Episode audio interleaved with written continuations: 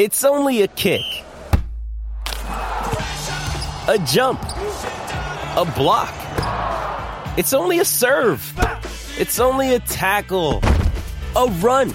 It's only for the fans. After all, it's only pressure. You got this. Adidas. With threats to our nation waiting around every corner, adaptability is more important than ever. When conditions change without notice, quick strategic thinking is crucial. And with obstacles consistently impending, determination is essential in overcoming them. It's this willingness, decisiveness, and resilience that sets Marines apart. With our fighting spirit, we don't just fight battles, we win them. Marines are the constant our nation counts on to fight the unknown. And through adaptable problem solving, we do just that. Learn more at Marines dot com. These two guys have Minnesota sports flowing in their veins. Mackie and Judd on Score North and score north dot com. Compared a lot from what we've seen. I'm sure they've done the same thing. And now we got to go out there and play and have game one. You can't, you can't find out how good you are until you play game one, right? And find out information and data. And that's what game one's all about. It's about, you know. You know what What's that all was? that noise? That was when I was cutting the clip. I did not know that in the background. Oh, that was Judd. That was Judd. That was Judd, that was Judd how, organizing how his secretary the- paper. Let me let me just let me let me roll that back one more time. Uh, we prepared a lot from what we've seen. I'm sure they've done the same thing. And now we got to go out there and play and have game one. You can't you what? can't find out how good you are until you play game one, right? And find out information and data. And that's what game one's all about. It's about, you know, you know us. We talk about the people, the vision, and the process. That's happening. And then after game one, we'll have data, and then we'll respond to that data and just continue to go into game two. So. And by the way, I, didn't, I didn't realize the noise I, from my end would me pick neither. up on your end recording a clip. One, one, one of us could have said something very incriminating yeah. during that, and it, yeah. it would have just... Uh, by the way, the humming was Declan. No. Because he was hum- humming... Around. No, man, I think no, that was, that was all. That's I know that Judd hum. That's a you do that all the time as you're getting my, settled. But, but the noise here's here's the noise. It's definitely me on the noise. Oh my god, pots and pans. That, that Stella, was me. I was trying to Bang. put my clips together. Well, the dog's Clang. been acting up today. It's been a long morning so far, which is why I need my coffee.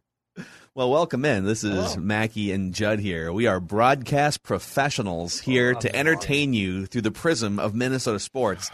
And every Tuesday on the show, we go into who gets it, who doesn't, and I think uh, I think we should fire this up here, boys, because we got a big football game in less than well, not less than I don't know, in like fifty-five hours from now. Thursday, we, yeah, we got Thursday. a big football game. Professionals. Yep.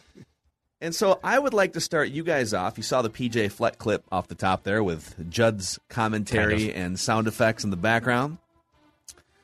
Who doesn't get it? The public. Ooh. More specifically, the betting public. According to action network dot com, so this is a fourteen-point spread right now. Ohio State is favored over the Gophers by fourteen points. So they're uh, that's that's actually, I think if you go back in history and look at historical spreads between these two teams, it's probably about the closest. Like there's probably been a maybe like a twelve or a thirteen in there, but it's pretty rare that you're going to get anything under a couple touchdowns for the Gophers. So eighty-eight percent of the bets are on Ohio State. eighty-five percent of the money is on Ohio State. I'm not even talking about the Gophers winning the game necessarily. I'm just talking about keeping it close or backdoor covering inside two touchdowns. Who doesn't get it? The public is sleeping on one of the best run-blocking offensive lines in all of America. The public is sleeping on a team that returns, what, twenty starters out of a possible twenty-two? Yeah. I want to yeah, say. Most of the guys back. You're exactly right. I'm I'm not, listen, I'm not saying this is Nebraska in the mid-nineties. I'm not saying you are. But, but this team reminds me on paper of some of Glenn Mason's better teams. Like when Glenn Mason had those road grading, run blocking, run the ball down your throat, steady quarterback. Do enough in the passing game. I think the biggest question is, much like those Glenn Mason teams, to what extent can this team play defense? Um, but when I see eighty-eight percent of bets on Ohio State here, I'm yeah. running in the other direction. Come on, boys. Are you running? Rock, rock, rock, rock, rock, rock. I might jog. Rock, I'm sprinting rock, rock, like P J Fleck's team way, from one end of the field to the other in the fourth quarter. That's there what is, I'm doing. There is no greater fraud on this show than Declan Goff joining in the excitement about Gopher football. Aside, that, There's room, Dex. Come on. That would be like an atheist look. Saint Cloud State got their football team. I, love, I don't have I one, Easter, so I am joining the yeah, Gophers. Da, da, da, da, da, da, da. Here we come. Bro. Did you just say Declan's like the atheist who's going to church right now? Oh, I yeah, love church. Like, church I love is Easter great. Time, yeah, yeah. You don't understand. Declan, Declan, who as soon as the mic shuts off, says, I don't give a crap about Gopher football. I can't stand. I don't. Declan's care. Not a big college football guy. I just, I'm not oh, a big college fine. Football guy. It's not that I have yeah, anything against the Gophers. I'm not criticizing you. I'm just saying it's hilarious because. And listen, I, I have been the Gophers and college football fan yeah. that's been walking through the desert thirty-six years of my life. I know there's people that have been waiting for longer than that. Um, and the and P J Fleck has provided. The, I mean, a couple of years ago when they beat Penn State at home. And they beat Auburn in a New Year's Day bowl game. I mean, that's about – I don't even know if anything comes close to that in my life as a Gopher football fan and a graduate of the U of M. But I'm just saying, like, mm-hmm. weird things happen early in the college football season, especially Ohio State. I know that they're – yeah, they lost a lot of guys. Um, they lost Justin Fields. They're also replacing those guys with four- and five-star recruits every single year. And so it's right. not like they're just going back to the drawing board. But I think when you when you change out that many players and Justin Fields is gone, this is the best time to play them and hope for a close game. So so fifty-three all-time games, and I think Dex gave the stat as well on Unchained yesterday, fifty-three yeah. all-time games between these two football programs. Ohio State is forty-six and seven, including uh, including twenty-two and four against the Gophers. That's awfully negative of you. At Memorial Stadium. There's no room for that on this show. At Memorial Stadium, the Metrodome, and... What Look at is that, now exactly Huntington just, Bank oh, yeah, Stadium? Right. Uh, We're on. We're on the boat. My college got their football team. Okay, I don't have a football team anymore. I know, but you just don't. You just don't care. You, hey, look. You know what? You know what? Okay, I'm going to come back with a positive here to join in this conversation. Can you roll back to shore here real quick. Yeah. I'm going to help you. I'm going to join in here. Wait, are you adding to the Pollyanna? Or are you pouring cold water right now? No, I'm not going to pour cold water. No, there's no reason to pour. You know. And, it's the poor Gophers. There's no, at this point nah. in time, I'm not going to pour cold water. There's no reason to, but I will say, but I will say this, of all the teams in, in this town that either, that were, and all were impacted by the pandemic last year and the crazy schedules. And yeah, the Rashad, Rashad Bateman basically was. Um, yeah. Gopher football to me is number one. Yeah. Because one, they're not pros. Well, they sort of are, but they're not. Well, they are now. Uh, two, now, two, now they, they can all make money now. Two, they actually just canceled games. Like, they just called off games. So, like, they made no attempt to make them up. Um, and so I, I am not willing to say that what we saw in the transition from two thousand nineteen to twenty was, like, this great disappointment of how could this happen? Like, nineteen looked so good, and in twenty you were just, uh, you had a lot of things that were out of your control. And, and so I am actually willing to make the leap from two thousand nineteen to two thousand twenty-one, if that makes sense, and just sort of wipe out last year. Because I, I just don't think it's fair to, to the programmer Fleck to be like, well, uh, all the disappointment from last year is on you and your kickers uh, weren't good. And you do, so you didn't recruit the right kickers. And to your, you know, Bateman opts out, then he opts back in, and then he wisely opts back out. So this is the one team where I am, I don't want to call it a complete free pass, Uh, but you had a lot of guys sit out, which totally up to them. You had a lot of things that were out of your control, and I don't think you can judge a two thousand nineteen into twenty and be like, well, now you got to prove yourself. I'm willing to make the leap from two years ago right into to this year and see what happens. I think another question we have just for the show, we were just talking before we popped the mics for today's show. You guys, the audience, the listeners, the viewers on the Score North YouTube channel, how much do you have interest in Gophers football this season? Legitimately, let us know. Let us know in the Score North YouTube comment section. Let us know on our Twitter and Instagram accounts. Just hit us up. Do you want to hear us talk a lot about Gopher football? Or is it all going to depend on if, I mean, if they beat Ohio State, I think people are going to be all in. Um, so maybe maybe how well they play or not on Thursday will sort of set the tone for how interested people are. Even if they play a close game, it might tell people, whoa, okay, maybe they can do some damage with what's going to be a pretty tough schedule. So let us know. We want to know from you guys. That's right. Hey, so give, give me this, Phil Mackey. Give me a, a Phil Mackey ranking of, of Minnesota sports teams you're still passionate about. Because I assume it's the Wolves one, but golf and football might be closer than I think. Well, I, I have a I have some level of passion for pretty much all of the teams still, even though they mostly let me down. In terms of like how passion, like how much does right. do are my emotions affected if Correct. things go off the rails or something? Yes, I feel like you're um, divorced from the Vikings. I'm not divorced. Too, emo- too emotional about them. I'm I'm I'm able to. I I feel like the like the Vikings are, the Vikings are a family member that I know exact. Like I know that they just they let me down all the time, and they're still in the family, and I still love them. But I'm not gonna like listen. I've bailed you out of jail six times. You they're know we had to we had to adopt Let's your be children because you can't t- take care of your children. Crazy yeah. uncle in the basement. Yeah, the drunk uncle. So I would say that I would say the Timberwolves are number one. Inexplicably sometimes. I know that's... I would say the Twins have been number one for a long time. I would say the um, the Vikings are probably number two, and the Twins are probably number three at this point. But go for go for football and basketball goes in waves for me. Like when I commit, when I commit, because I you know I went to school there. Right. Uh, it was a huge part of my life when I was in college and tailgating and stuff.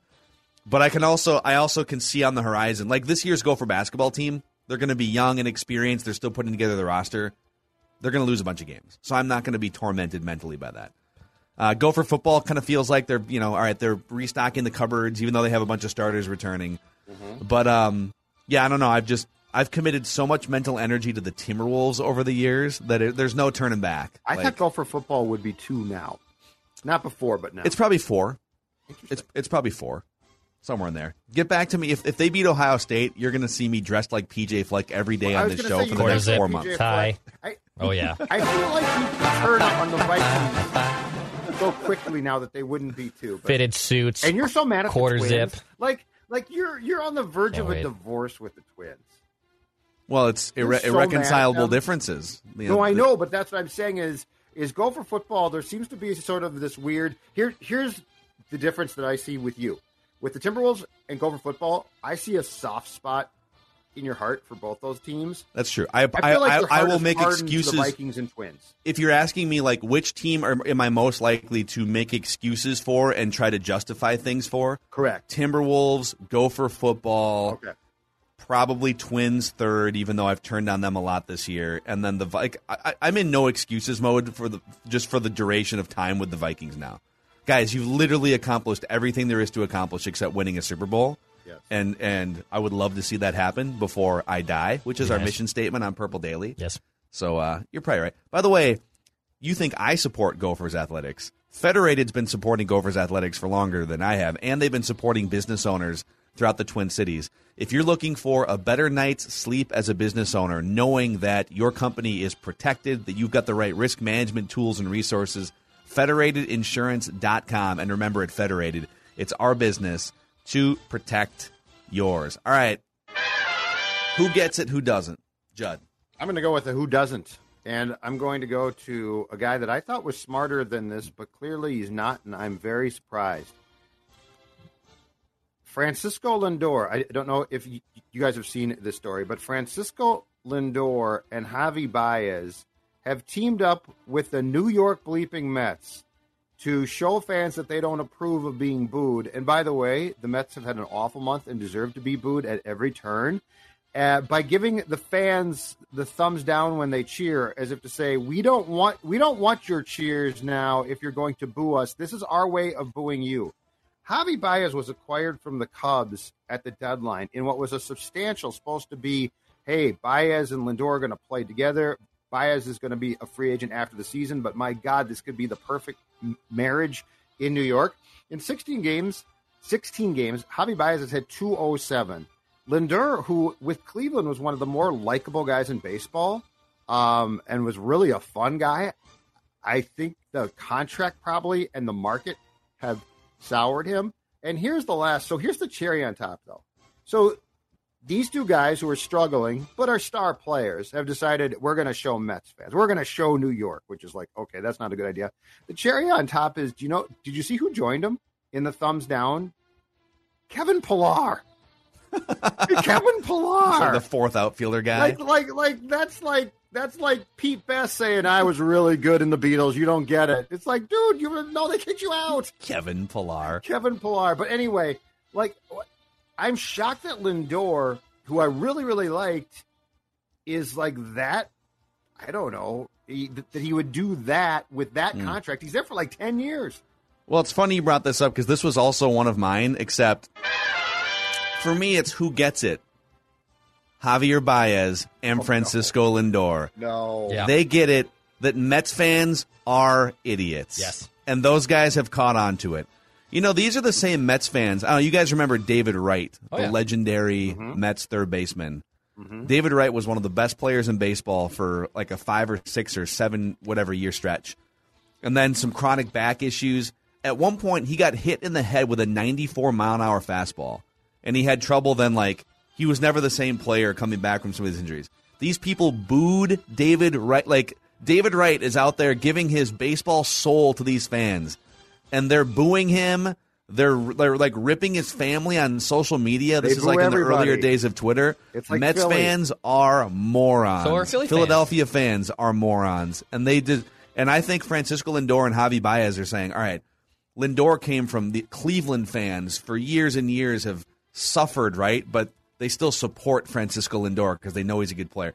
Chicago Cubs fans, you might argue some of the most more bandwagon fans, but like Baez is coming from these Cubs fans. These guys yeah. are outsiders coming in, looking around saying, all right, I know what a good baseball fan is. These people are idiots, and I stand with Javier Baez and Francisco Lindor. Cleveland fans stopped showing up. They not, they not only didn't support Lindor, they didn't support their team. They stopped showing up. Francisco Lindor just signed a ten-year contract committing point. To Mets fans. Yes, okay? But you know what you're getting. But you know, see, that's the key to me. Know what you know what you're getting into then. You did this. You took the money, which is your right. You did but that but now you're like, they can't boo me. Dude, you're going you just went to New York. Uh, Francisco Lindor, in fairness, is having a difficult season. He's batting two twenty-four yeah, and uh, and slugging below four hundred. Yeah. And so he is clue. having get a clue. He is having a bad year, hey, Lindor, so I'll regret you that. Clue. But it doesn't change the fact that Mets fans are morons. So, get a clue. Hello to the Mets fans that find this on YouTube. You know what, Mets fans? I hold on a second, right there. I oh, love you're wearing you. the Mets hat today. I, you know, I, go my, Mets. I always wear my Mets hat. Oscar Madison, my man, and yeah, you know what, Mets fans, you get it. Get those two bums out. You, hey, we don't need you. All right, Declan, who gets it, who doesn't? Well, I have no idea. Why do we just steer off the two thousand twenty-one Gopher football squad? Because I think the Gophers get it, and I have a specific group of the Gophers that get it, and it's the Gopher Minnesota Moving Company. The Gophers' offensive line, dude. This Gophers' offense. You want to talk about people sleeping on on, on this team and, and an offensive line in this state that we've been waiting to see. Well, the Gophers have it. They enter the, this year with thirteen members of that unit who have appeared at least in one game, and ten have started at least one contest. In fact, the Gophers' offensive line has the most combined starts at the F B S level, more than any other team in the nation, with one hundred eighty. The next closest team is one fifty-nine in Miami in Florida. Yeah. So the offensive line is going to carry this team. Yes, it might be a little bit boring. It might be back in the old school days where they had Lawrence Maroney and they were just pounding the rock all the time. But the offensive line, the Gophers, get it. And if they go anywhere, it'll be because of the big boys up front. It'll be nice to actually watch a competent offensive line. And yes, then maybe I will adopt some college football Saturday into my life. And uh, and Ibrahim is one of the best running backs as well in the conference. So they should be road graders. They should it, be they should be a pancake blocking spectacle this season. If you plug Christian Darrisaw uh, in for Rashad Hill at, at left tackle like the Vikings will eventually, and you do the math right now, my guess is the Gophers' offensive line average age older than the Vikings. Wow, because they're all like twenty, twenty-three, yeah, twenty-four-year-old, like, yes. Are they? Darrisaw is a rookie. O'Neal was drafted in two thousand eighteen. Cleveland was drafted last year. Bradbury, yeah, two thousand eighteen, right? Yeah. And um, right guard is, yeah, I bet the Gophers are older and have more experience. Look at this. I love I love the Gopher optimism here. Tanner Morgan, man. Tanner Morgan. I'm going to be hungover well, on Saturdays and t- watching Tanner football. Morgan. Tanner Morgan's interesting because he was getting, going into two thousand twenty, coming off of an amazing year the year before, he was getting a little like second-ring Heisman steam, not like Trevor Lawrence steam, but like could get votes on the outside ring steam. Yes. And he just wasn't that great. It it helps to have Rashad Bateman That's what for I was a full season, say. Which he didn't. But How, how's the receiving core now? Altman, so Altman Bell's good. He's a senior. Um, he got hurt when? This offseason or he last got hurt year? In, in a scrimmage that they held about three weeks ago. So I don't know his status. Since. But, I yeah. mean, Bateman's got – they they had the, – the one thing about the two thousand nineteen Gophers was that receiving core was excellent. Oh, it was – yeah, I mean, I mean great. Well, obviously, Bateman, one of the best receivers in the country. Um, for what it's worth, Pro Football Focus has the Gophers receiving unit fifth among the fourteen Big Ten teams. So they they like it. They don't love it as much as when Bateman was there. Sure. So if, if Otman Bell is healthy, can he take a step up and – Uh, be a downfield threat on a more regular basis? I guess we will. I guess we'll see. Uh, all right, back to Judd here. I skipped lines, so back to Judd. Oh, okay. Uh, who gets it? Who gets it? Ladies and gentlemen, Declan and Phil, happy N F L Cutdown Day. Hmm. The N F L continues to make everything it does, especially transactionally, a great event. And the people that don't get this one are the, the people who say today is one of the toughest days. A lot of men are going to lose their jobs, and they've worked hard. Okay, first of all, most of those guys should be realistic. You were lucky to be in training camp, and now you're cut too bad. But second of all, think about how excited we are to see that fifty-three man roster, and more importantly, the guys who are going to be on waivers. And, and like, yeah, you know, talk to me about those waivers. You know, yeah. When this day comes, for instance, yeah. in like baseball, right, where like guys get sent down, it's like, oh, the Twins have sent five guys to eleven, and it's like, okay, Ugh. yeah. This is the one. This is the sport where okay, the market's now flooded, and a lot of guys are not going to be claimed, and I don't care. But there will be, you know, Cam Newton, for instance, now on is going to be available. I, I'm guessing Nick Foles too. So. Happy National Football League Cutdown Day, and I'm going to be the one guy who says a lot of people are losing their jobs, and I'm here for it. I'm here well, for it. Well, it's also it. like the only sport where, like in baseball, the, the the there are interesting cuts in baseball, but a lot of times it's minor leaguers. Like, will this will this top prospect make the team? And right. those guys are usually cut like four weeks before camp is over because they got to get into minor league camp and get them in doctrine. In the N B A... there's only like six guys on your team that matter, so there's no drama as to like who's not going to make the team. Like all the, the contracts are already signed going into training camp. Yep. So it is, and then they do a great job. The N F L has done a great job of finding like the little morsels in their product. What could be elevated to be more entertaining, right? The schedule release. Okay, yes, that's great. Um, and then the the cut down day. And there's there's usually very little drama, but when Cam Newton is on the chopping block, um, and there's a couple other names that are going to be interested. The Vikings are going to be looking at quarterbacks, linebackers, maybe a kicker, uh, perhaps offensive line. Tight ends we'll for see. Sure now. How about this? Get, Break yeah. breaking news from Ian Rappaport oh, yeah. as we record oh, this. Yeah. Oh, you want this? On. Yeah, hit me. Yeah. Hit me. The Green Bay Packers oh, yeah. yep. are keeping all-pro left tackle David Bakhtiari, knee injury, on the PUP list to start the season, which means he'll miss the first six weeks. David yeah. Bakhtiari, one of the best offensive linemen in the N F L, will miss at least Ooh. the first six weeks for the Green Bay Packers. Uh, Green Bay also lost their all-pro starting center in free agency to the Chargers. The Chargers. The Chargers. I believe. Mm-hmm. So Aaron Rodgers might be looking at his watch saying, ah, if that Jeopardy job is still open, maybe I can... Uh, Maybe I can just pivot. Sneaky smart move, too, uh, to taking the cut down for the first time from Saturdays to Tuesdays. Yeah, middle of the week. Let's yeah, get it. Because I feel like, you know, three o'clock on a Saturday. Saturday, like I cared, but I feel like fan like fan is on the boat or the I'm fan is, you know. In. That, exactly, which is which is great. Yeah, but, you enjoy your Saturday. But a yeah. Tuesday, you get home from work and you, you tell the wife and kids, let's settle down right there. Daddy's got to look at the waiver wire. Daddy's got to see uh, which backup right guards might be available. All right, uh, Declan, one last one. Who yeah. gets it, who doesn't? Uh, I, I hate to, to call him out, but he doesn't get it, and it's upsetting me. Kirill Kaprizov, you don't get it.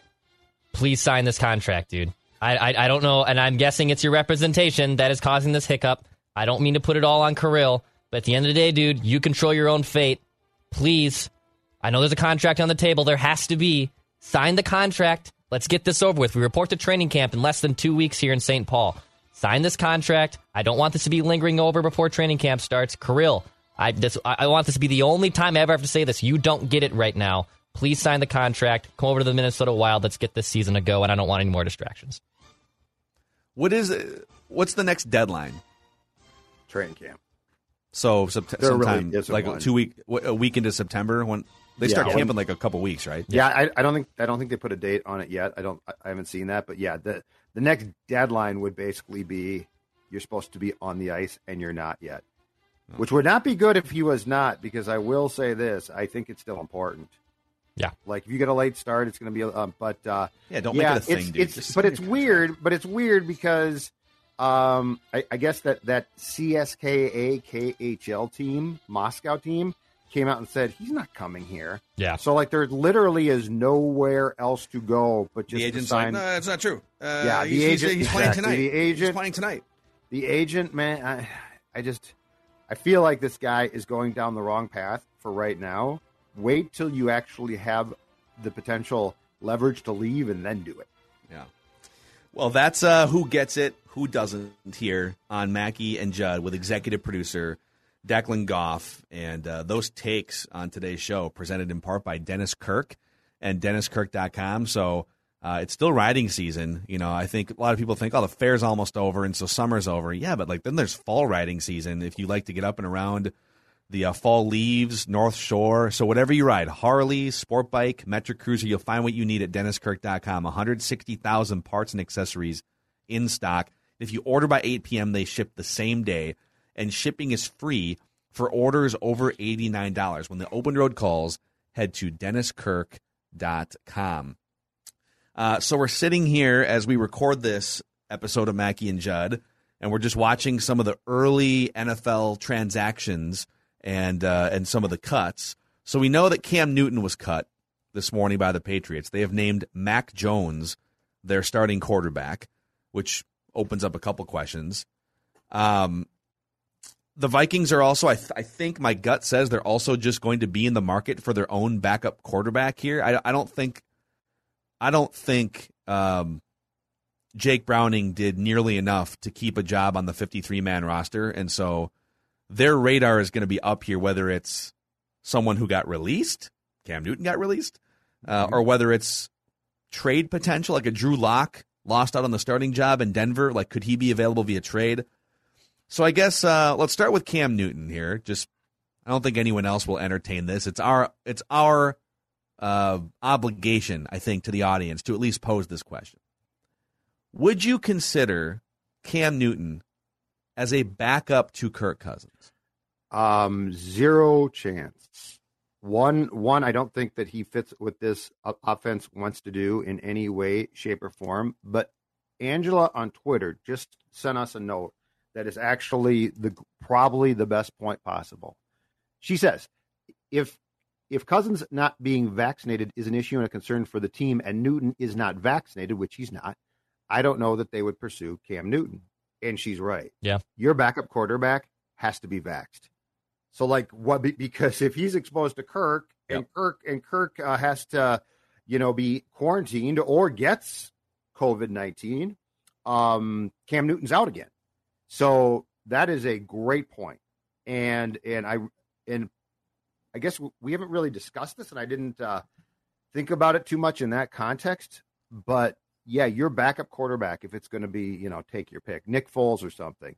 If that guy is not vaxxed and says, I'm not uh, getting vaxxed, you're not going to sign him. You have to have a backup quarterback who can step in and is not subject to what the league is trying to do, which is essentially punish guys that haven't got the vaccination. So what is Nick Foles is an interesting one. You brought him up. So he he's basically just he's with the Bears as a third stringer right now. Yes. a well-paid third stringer. That's part of the problem. Yeah. So, and I'll pull up his contract here in a second, but um, they're going to trade him, right? Like, I, I just they're don't see try his... to trade him. Yes, for sure. Okay. Let me pull up his contract real quick here. My other question off the Cam Newton thing is the Patriots were very quick to just put Mac Jones in as their starting quarterback. Like, they could have easily used Cam Newton for the first month, month and a half of the season. Mac Jones sits behind him. You know, maybe maybe to what you were saying about Cam having, he was sidelined twice with COVID-related issues. Maybe they're just like, honestly, you're not worth Correct. the pain in the ass. Like, Mac isn't fully ready, but we just, we're just going to go with Mac Jones. So we don't know all of the reasons, and I'm sure Bill Belichick will very openly and transparently oh, explain no. their decision-making here.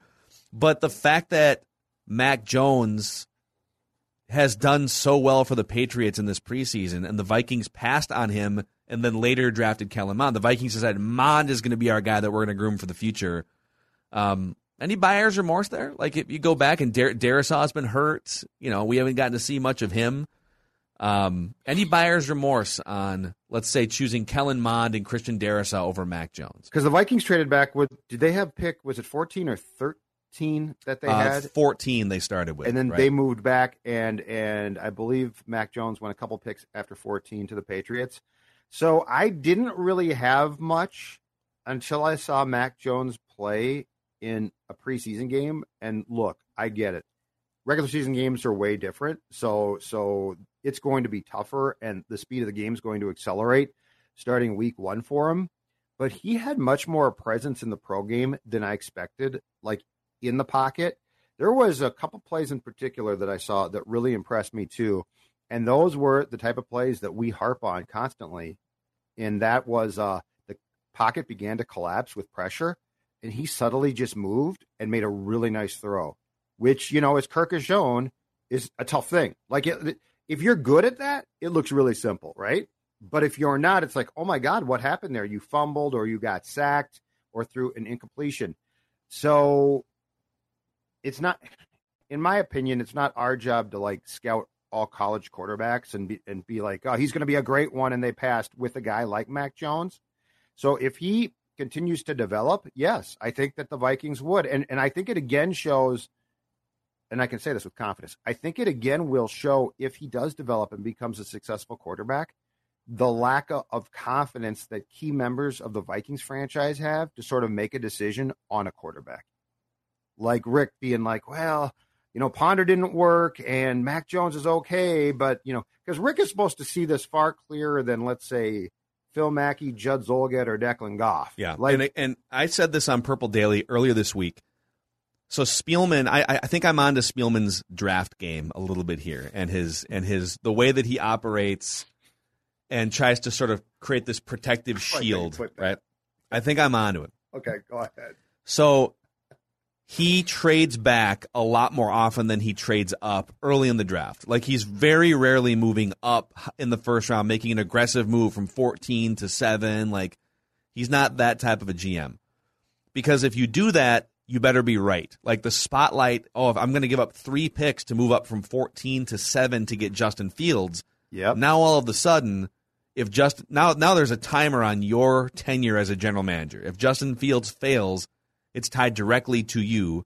Now, this happened with Christian Ponder, but it was early enough in Rick's tenure that it didn't completely ruin him as a G M, and he hit on a couple other draft picks throughout that process mm-hmm. over those years. Mm-hmm. Um. When you have, let's say, four or five quarterbacks all projected to be first-round guys, Trevor Lawrence was going to go number one. But after Trevor Lawrence, it was like you could trade up for Trey Lance. You could trade up for Justin Fields. Mac Jones is going to be sitting in there. Um, I'm forgetting somebody. Uh, Zach Wilson mm-hmm. from uh, B Y U. Like, there's all these guys, but you have to trade up most likely to get them, or stand pat in the case of Mac Jones and take him. If you trade back and accumulate more capital, and oh, we'll just okay, we're going to trade back because that's the that's how we're going to win the draft. We're going to we're going to win this trade, right? And Kellen Mond will happen to be there in the late second round, early third round. You're not going to get criticized as much as if you take a quarterback with your first round pick. Right. Like, you take Mac Jones in the first round, it might be a reach, and people are going to accuse you of reaching for Mac Jones in the first round, and that's a stain on your resume as a G M. There's really no way that Kellen Mond can be a stain on your resume as a G M. He was a third-round pick. If he fails, you just shrug your shoulders and say, well, we took a shot, but most third-round quarterbacks fail.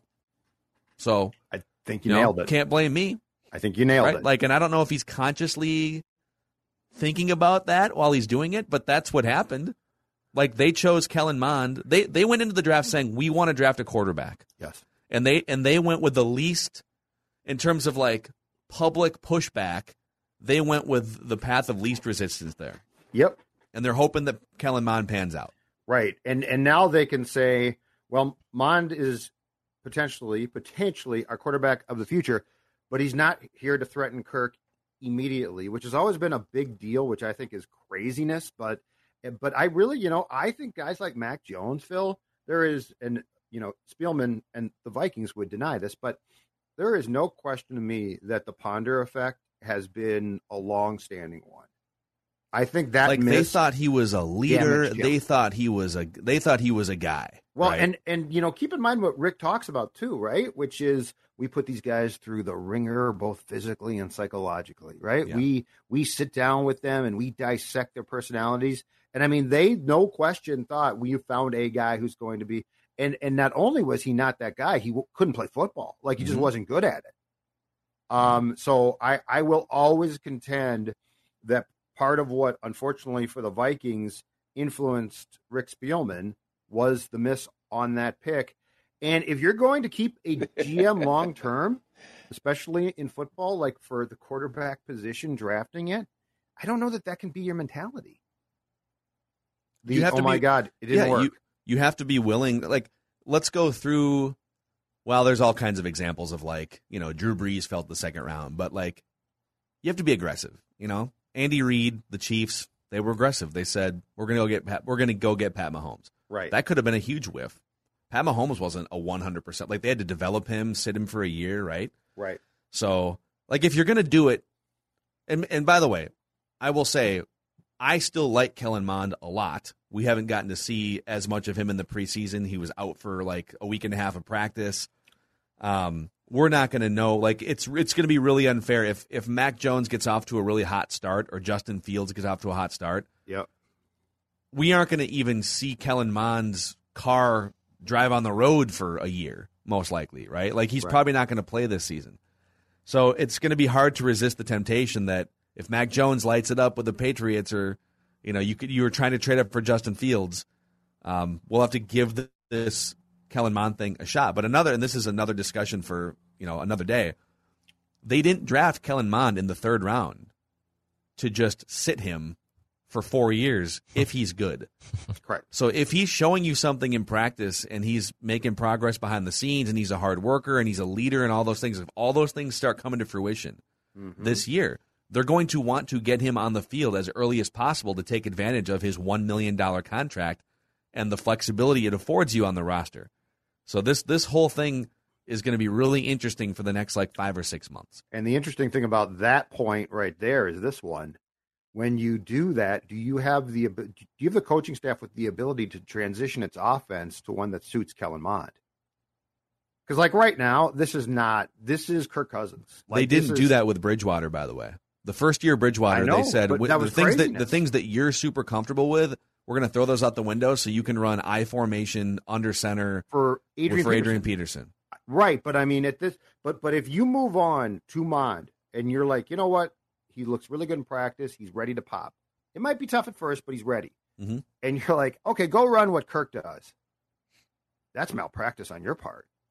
Um, by the way, by the way, uh, I've got a Nick Foles cap number here for you.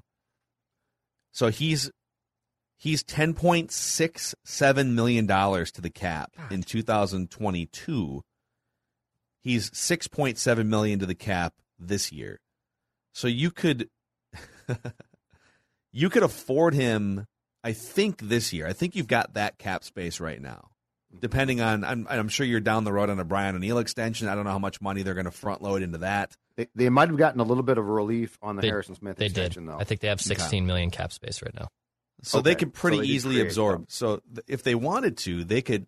I, I'm I don't know. Let's see the signing bonus two point six. Like there's a four million dollars roster bonus for Nick Foles next year. Could you convert that to a signing bonus? Like, there's things I think you could do to smooth out that ten point six number next year. But you could also go into next year with Nick Foles ten point six cap hit, Kellen Mond one million cap hit, and have that be your quarterback battle. If you thought Kellen Mond was like ready to to be a starting quarterback, and then you'd you'd right. save thirty-five million dollars on the Kirk contract, so net you'd save twenty-five million dollars in cap space by trading Kirk Cousins and having Nick Foles and Kellen Mond battle for next year. I'm just saying. So this is this is what they're thinking about. Like, they're thinking about all these scenarios too, I'm sure, as they plan out the next eighteen months. So I think what you said at the outset of this part of the conversation, Phil, is probably correct. I think the Bears are going to try very hard to trade Foles, and obviously they wouldn't trade him here. Like, that's one where you wouldn't trade him, because if Kirk gets, you know, if Kirk can't play and then Foles plays and he turns back into I don't Nick think Foles, the Bears fear that. A weird, di- but I mean, there, there I are. I think the Bears other... would think trading him to Minnesota would actually be helpful to the Bears. I think Bears there, fans there would. are other places that they would prefer to place him. But that being said, you know, you probably, if the Gardner Minshew trade sets the market, which is what, at the most a fifth round pick and probably a sixth. Um, you know, Nick Foles is what worth a seventh, a sixth. I mean, not much. So, so the, it would be more about a team absorbing his contract in a trade. But if they have to let, to let him go, yeah, I think that there's a very obvious list of Viking candidates for backup quarterback if they can get one, and Nick Foles is probably atop that list for the here and now. Yeah, interesting. Um, yeah, he's he's been so up and down. Like, there's literally times where he is the Super Bowl M V P, and then there's other times where he looks like he's never played quarterback before. I almost throw anything Bears offense related out the window, though. It's the, for whatever reason, for fifty years. The passing game in that stadium and with that organization has just looked clunky. He's an ideal backup, though. Yeah, he can come like, in. Like, for what yes, you would yeah. want, it would be ideal. Yeah. It's a lot of money. But um, you if, if you took on that six point seven million dollars cap it for this year, you'd literally have like forty plus million dollars in quarterback cap hits. But your roster is already formed, so it doesn't really matter. Right. For this year, it doesn't matter. You can't take it with you. So, um, all right. Um, this deep dive into Vikings backup quarterback. Sean Mannion, I think, is with the Seahawks here, so maybe the, maybe the Seahawks will cut him and he'll just oh. be back holding a clipboard. I, that would not surprise me one bit. Wouldn't make me feel a he lot better the about the Vikings backup quarterback situation, but um, he can hand off without getting scared. He could.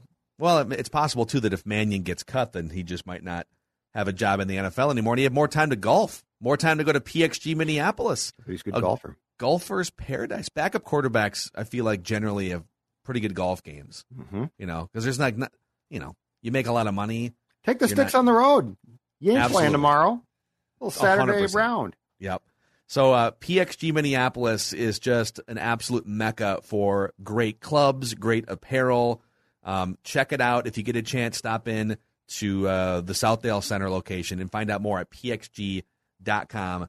Slash Minneapolis. All right. Also on Tuesdays, Declan goes back into the archives and finds old Minnesota sports seasons to quiz us about. It's called Random Season Recall here on Mackie and Judd. All right, boys. We haven't done a football one in a while, so I decided Love to uh, Love it, Dex. dig into the archives. Football. Let's get it. And go with the two thousand one Minnesota Vikings. Random Season Recall. Oh, and boy, this is Corey Stringer year when he this is uh this is a tough one. This is a random a season here. uh so we'll start with our typical first question. How many wins did the two thousand one Vikings finish with? Judd, I, th- I think they went five and eleven that year. I think that's right. They closed so so they closed in Baltimore because of nine eleven, which was supposed to be their week two game, and I think you're right. I think it was five and eleven. Five and eleven. Yeah. Five and eleven on the nose. Five and eleven. You'll find me on the high road, guys. You'll find me on the high. If you're ever looking for Denny Green, you'll find me on the high road. Is that what he said when he got fired? Yes. Okay. Yep. He did. A, he did a quick press conference and said, "You'll find me on the high road." Uh, Judd. Denny Ma- had a D- Denny had a nice run. He did. Run. He did. Judd mentioned that. Yeah, the uh, Vikings played the Baltimore Ravens on a Monday night game actually uh, to close out that year. Mike Tice was the head coach. Yep. Who started at quarterback for the Minnesota Vikings that day? I believe it was Todd Bauman. Or what, I might be thinking of a Jaguars game. Was that a was that a was that one of the Spurgeon Wynn starts, Phil? Oh, you're right. Spurgeon Wynn started in. You're right, dude. Yeah, he played the Ravens, didn't he? I'm pretty sure he played the Ravens. Okay. Spurgeon Wynn. Spurgeon Wynn. Final answer. Yeah. Yeah. Dang. And I knew uh, it was an obscure backup. That's that's good. Spurgeon Wynn's line that day, thirteen of twenty-nine for eighty-six yards, two oh picks, five sacks. Rough day oh, for that's worse old... than the Josh Freeman and the Meadowlands line, yeah, right? Yeah, that's bad. It is. That's really bad. Yeah. A uh, little tougher one here. Who led the team one. in tackles tough. in two thousand one? Okay, so probably a linebacker. Almost always a linebacker. I'm trying to think of who the linebackers were in two thousand one. I was going to say, I... I... Was, Gre- was this pre-Greg Biekert? Was this post-Ed McDaniel? I feel like it was post-Ed McDaniel. Greg Biekert... Okay, so they got Greg Biekert from Oakland. And do you remember the game... So the what year was the game he got decleated by Vic? two oh two? Was that the Michael Vick? Was that? Oh yeah, yeah. The, the yeah. Great Vic run. I was, was that I was oh, pretty sure it was oh two. Yeah. Okay, I, I. Okay, here's another name. Yeah, that just popped into my head. Okay, Dwayne Rudd. Oh, you know what? I'm willing to go along with it because I don't remember by that point in time. Dwayne that... Rudd, who was was famously once penalized, I think when he played for the Browns. Browns against the Chiefs. Yeah, week week one and. The, And he slammed his helmet in celebration because yeah. he thought that the play that they made was the game-ending play, but it actually wasn't because fifteen-yard penalty, field goal yeah. range. Yep. All right, Dwayne Rudd. This is... Another stab? Yeah, let's keep thinking here. This is one of my first favorite Vikings players. This was right around the time I started liking Vikings football. I feel like we need okay. I feel like we need a, a, a not a giveaway, but a solid clue because this is a really nondescript. It, can we ask? Is it a linebacker? It is a linebacker. Yes. Okay. Because I was going to say like Chris Hovan. I mean, I, it's linebackers always lead the team in tackles. Yeah, because especially if the team sucks. This player played four years with the Vikings before leaving for the Houston Texans, where he oh. finished his career. Oh, Kylie Wong. There you go. Kylie Wong. Yep. Yeah! Kylie Wong. Nice.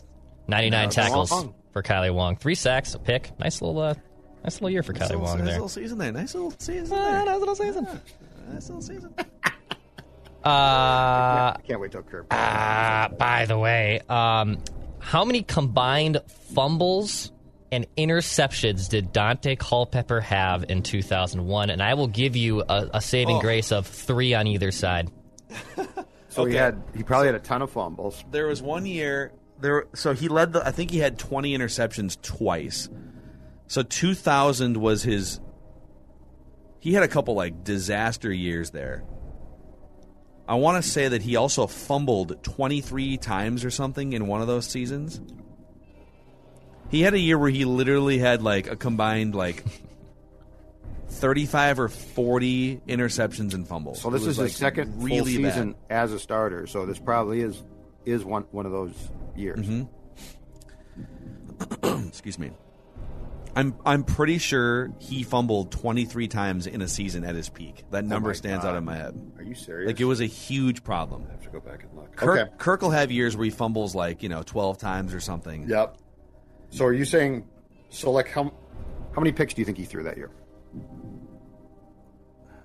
Did he throw? Did he throw twenty? Did he have like forty? He might, say, have, put, are, are he might ta- have put the ball on the ground forty times. Are we talking forty turnovers? So not turnovers, but because I know he had a couple twenty interception seasons or close to it, right? So, my, to me, I'm just going to talk this through. Okay. Yep. The, the the max for me is like a, like forty-three, but I could also see it where it was like sixteen. I could see like thirty-six to forty-three. Should we guess forty? So if we guess forty. It's kind of right in the middle. Let's You're guess on both forty. Sides of it. Let's guess forty. All right. God. Is it higher? It's higher. That's what I'm thinking. I'm thinking it's higher. Keep going. All right. Let's. All right. So my one of my original guesses was that he threw twenty interceptions and twenty. You said twenty-three fumbles. Let's go higher. Let's say forty-three. Okay. Okay. All right. We give up. Is it lower? It was lower. It was way lower. thirty-six. It's like thirty-six. twenty-nine. twenty-nine total what? interceptions and fumbles. He had thirteen picks, sixteen fumbles. Okay. So there, and there might have been another year where, where that is accurate. Yet you're that you're getting at, okay. But in two thousand one, I mean, we'll still twenty-nine turnovers in sixteen games. Right now, but we, we will look it up. Is uh, no apologies, and is, it wasn't twenty-nine uh, turnovers. Correct. I just, right. I just all of the fumbles were right. Given a I just put fumbles, fumbles interceptions as a yep as okay. one there. Uh, which Vikings tight end led the team in inter- uh, receptions that year? Which Vikings tight end led the team in receptions that year? So all this right. would have been like. Carlester Crumbler. I was just going to say, when, when was, oh, and we're just talking here, Dex, when mm-hmm. was Byron Chamberlain? Wow, right around, I feel like, it wasn't he a little earlier than that, maybe? Yeah, I mean, this this all, to me, runs together. This player made the Pro Bowl this season, that season. Boy. This, this is before um, Jermaine Wiggins, yes. too, right? Yeah, Jermaine Wiggins was oh five. So it's either, and he was it's, with the it's after Steve Jordan... Yes, yes, well after Steve Jordan, if I'm not so mistaken. Byron who, who was the ninety-eight tight end, Phil? Hunter Goodwin? Was it Hunter Goodwin? Or was it Byron Chamberlain? I feel like Byron... Now, if I'm right about him even being there in two thousand one, I feel like Hunter Goodwin was more of a blocker and Byron Chamberlain caught more passes. Let's go with your Byron Chamberlain. All right. Byron, Byron Chamberlain, Chamberlain, final answer? Yep. Yeah! Thing. Got it. Yeah, Pro Bowl season. Got it. No apologies. Year. No apologies. Dude, that is, wow. fifty-seven receptions, six hundred sixty-six yards, three touchdowns. But yes, he did make the Pro Bowl that year. Probably wasn't. I'm sure that was a good year for a tight end at the time. Let's say this year would be, and still a solid year, I guess. Not, he was a nice bad. player. Yeah, it wasn't yeah. bad. Yeah, pretty good. Pretty, pretty good. Uh, final one. Two non-quarterbacks threw passes that season. Who were they? Mm. Well, Randy Moss is always. Yeah, that's Randy Moss is probably one of them, right? Nick let's Moss, one let's of them. Go, Randy Moss. Yep. Yeah! One for one okay. for twenty-nine yards, Randy Moss okay. in that Week seventeen game against the Ravens. Okay, was the next um... Spurgeon Wynn was the other one, as they found out. Are we looking at a running back? You think, Phil, or you think we're lo- looking at? So another this would have been receiver. Robert Smith had retired by now, right? Wasn't this yeah, the first year of Michael Bennett? I think oh one was the first, or was yeah. oh two Bennett? Uh, I think it was Who the hell was the oh one running back then? Ah, uh, was it Robert Smith? Did Robert Smith play oh one? No, I thought he retired after like two thousand. I think he was. I don't think he was there when. I think he was not on the team when Corey passed away. And I think he had retired by then, because he retired a few years after Barry Sanders shocked everybody mm. by retiring. So like Mo Williams or somebody would yes, have been their exactly. running back that year. Exactly. I'm trying to think of, well, I mean, would they have would they have thrown a pass on a busted field goal, or Ooh, uh, who, who uh, would the who was Mitch Bur- was Mitch Berger the holder, or did they was it the Australian guy Bennett? Did they have another Bennett? Like Darren Bennett, right? Darren Bennett. Darren Bennett. You know, ooh, it might have been a holder. Do you remember there was one year where a play got screwed up, and it was in Green Bay, I want to say, and now I don't remember the year, but it's around this time, and Berger had, uh, it was uh, mm-hmm. third, they were like kicking on third down to ensure that they would have a chance at, at a fourth down kick if something went wrong. That's right. But Berger threw, a, but somebody threw a pass, and because they threw a pass, they lost the possession. Mm. Something like that. You might be right. Do, do you want to guess Mitch Berger? Let's guess Mitch Berger. We get a couple here, maybe. Mitch okay. Berger, final answer. Yep. Mm. Mitch Berger. At the walk-off. Mitch Berger. Wow, dude. Wow. You like that? Okay, you know what? You like that? I would like to take a victory lap after yeah. last week's wild nine-strip yeah, yeah. debacle. I would like to take a victory lap here and say, this is one of our greatest. That ever. was pretty damn dude, good. That was, that was I mean, we got Kylie Wong with, with a clue, but we got Kylie Wong. Mm-hmm. The Berger one was totally... had no clues. I want to pull up Dante. I want to see what was his worst ball control year. By the way. Okay, so oh two he had twenty-three I, interceptions. No. The next year he had twenty-three picks. Okay. okay. Mitch Berger, as I was doing a Google search there when you guys were pontificating, uh, was on the, the Millionaire Matchmaker show in two thousand thirteen. Do you remember this one, Phil? Millionaire Matchmaker? Yeah, I watched a couple episodes and of that he apparently like is still together with Bambi Lachelle, who was like a famous swimsuit model, and they met what? on the show, and they've literally still like I have been As you guys were pontificating there, I was trying to figure out who the hell Bambi Lachelle is, but he literally was on Millionaire Matchmaker, a sitcom dating show. What's her last name? Bambi Lachelle, L A S H E L L. But yeah, her first name's Bambi, Bambi like like Bambi the deer. Lachelle. There were some legendary Mitch Berger stories oh in this town for a while. Oh, my. Oh my. He had some Scotty Erickson to him. Let's oh, okay. That. All right. Good for him. Let's just say uh, that. Apparently so. Yes. Judging by. Judging by yes. Uh, Mitch was... Uh, Mitch, play, uh, Mitch was a punter who lived like a quarterback. Hey, honey, let's play a game of hide the Snickers. Yeah, what was the Snickers story? And every announcer told it. He in a shoe, right? Before a game, or in, like, in a shoe. I, I thought it was in his shoe. I thought it was in his shoe. That's what it was. No, it was during the game. He would just take a bite out of it, like he just had a Snickers in his shoe, and he would take okay. a bite out of it.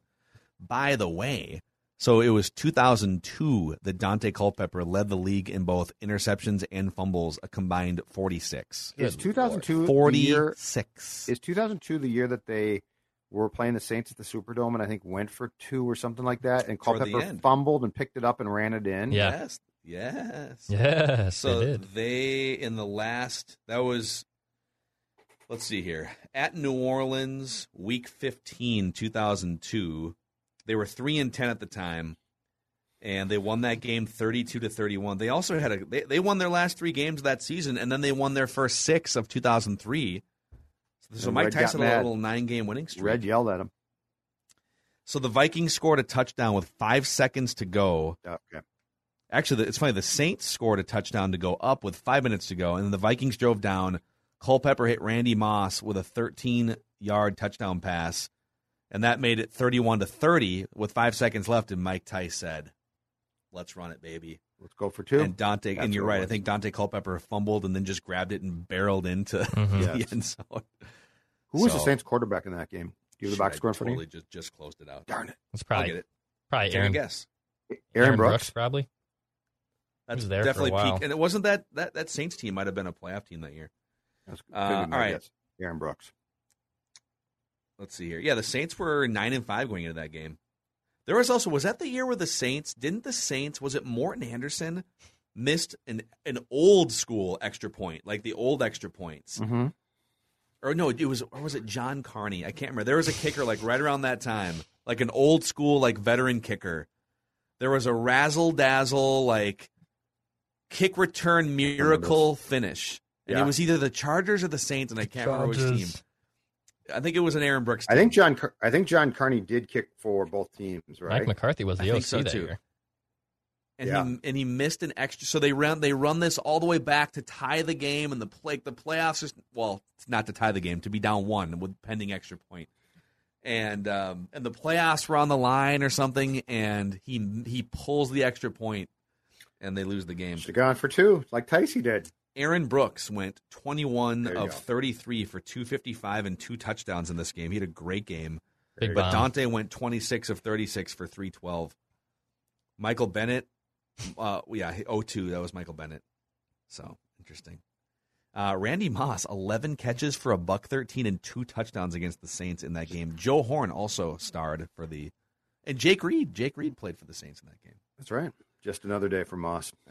That's way more Vikings trivia and New Orleans Saints. Anyway, like anyway, I'd like to pat our pat both of us on the back for an outstanding effort this week. That's right. Thank you, thank you, everybody. We pre no hold hold your applause. Hold your applause. No, that's okay. All right, that's a wrap. Tomorrow, write that down. When are you guys going to admit that you were wrong? Everyone's tomorrow on both Mackie and Judd and Purple Daily. But that's a wrap on today's episode of Mackie and Judd. Thanks for hanging out with us. Please click the subscribe button on the Score North YouTube channel if you uh, want our ugly faces in your face every day. See you guys.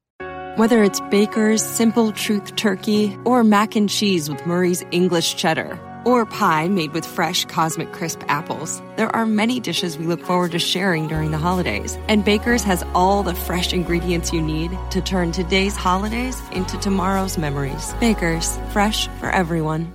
Get more ways to save at the Buy Five or More Save one dollar each sale. Just buy five or more participating items and save a dollar each with card. Baker's, fresh for everyone. This holiday season, Peloton's got a gift for you. Get up to two hundred dollars off accessories with the purchase of a Peloton bike, Bike Plus, or Tread. And take your workout to the next level with accessories like non-slip grip dumbbells, a heart rate monitor, cycling shoes, and more. Peloton, motivation that moves you. This limited time offer ends December twenty-fifth. Visit one peloton dot com to learn more. All access membership separate. Offer ends December twenty-fifth. Cannot be combined with other offers. See additional terms at one peloton dot com.